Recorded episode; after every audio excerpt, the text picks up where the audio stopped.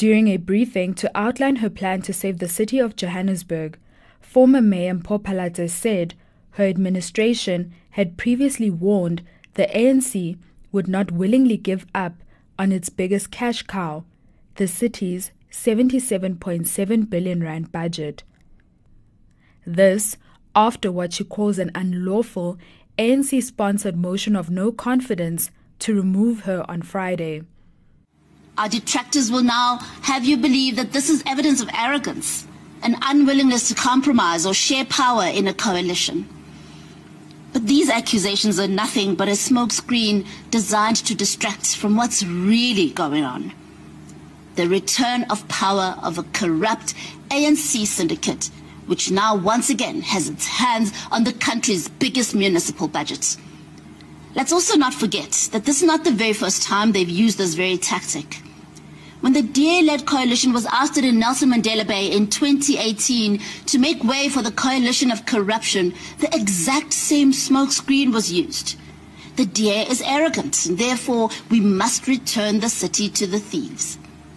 So let me say this once more. Sticking to a signed coalition agreement is not arrogance. It is a critical part of honoring your duty to the people who place their trust in you through their votes. These events in Johannesburg may be frustrating, but they're not unsurprising. We've often warned in the past that the ANC will not willingly give up access to its biggest cash cow, the 77.7 billion rand City of Johannesburg budget. And we know from experience elsewhere that they are more than willing to buy the help of smaller parties or rogue individuals when the margins are close and they only need a few votes. But let this be a learning moment. Take note of which parties can be trusted to stick to their word and which ones will turn on a whim or on the promise of a better personal deal. Phalatse also dismissed rumors of problems between her and the DA after her ousting. On Friday, the newly elected COPE Speaker wasted no time in effecting what can only be described as an unlawful council coup. And since then, Colleen Makhubele and others have been trying to score mileage out of this unlawful council coup or disguise the fact that they were complicit in handing Johannesburg back to the ANC. They have been working hard to create a false narrative around these events.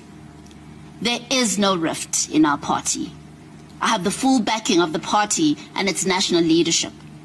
And we have always remained united in our mission, which is to offer Johannesburg's six million residents a government that truly cares for them. Our work here to bring dignity to Johannesburg's vulnerable and neglected communities and to restore the city to its rightful place as this continent's beating economic heart has only just begun. Court papers to challenge her ousting have been filed. According to Phalatse, it will take more than a court victory to restore the city of Johannesburg to a trusted government. Use the hashtag HandsOffJoburg to claim Johannesburg as your city and to tell the corrupt cabal that they're not welcome here. I too will be doing my part by seeing this court battle through. I've said before, and I still maintain, that a court victory alone will not see the city restored to a trusted government. There is a political battle to be fought too. A battle to appeal to the senses of political parties who genuinely care about our city and its residents. Parties whose voters task them with ensuring that the ANC does not get its hands on their rates and taxes. These parties have an obligation to their voters, a duty to rise above party politics, to choose to enter the fight, joining hands with others to keep the ANC out. I will be reaching out to these parties even as we prepare for the court battle. Coalition governance is not easy. However, we have no option but to make it work. For Times Live Podcasts, I'm Demi Bozo.